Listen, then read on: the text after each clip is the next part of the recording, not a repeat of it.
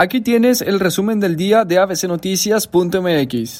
El pasado 11 de marzo surgió el primer caso de COVID-19 en Nuevo León. 3 meses después, la vida de los regiomontanos es distinta a la de antes de esa fecha. Actualmente ya se suman 4,212 contagios en Nuevo León, además de 164 defunciones por el virus que ha llegado a cambiar la rutina de la ciudad. Primero, el confinamiento tuvo un impacto en la movilidad de los vehículos de hasta un 60% según especialistas, mientras que la prohibición de congregaciones de multitudes llevó al cierre de centros comerciales, parques, museos, cines, restaurantes y bares, lo que frenó las actividades de esparcimiento de la población. El secretario de Salud Estatal, Manuel de la O, informó en rueda de prensa que el próximo 20 y 21 de junio, fechas de celebración del Día del Padre, pastelerías y panteones permanecerán cerrados. La medida pretende evitar aglomeraciones de personas en los mencionados negocios y en los panteones, pues son considerados lugares de alta transmisión del virus, tal como se realizó el pasado 10 de mayo, Día de las Madres. El secretario de Salud informó que de igual manera que lo hicieron en el pasado 10 de mayo, las autoridades sanitarias sancionarán a los negocios de este giro que abran y serán sometidos a una respectiva sanción.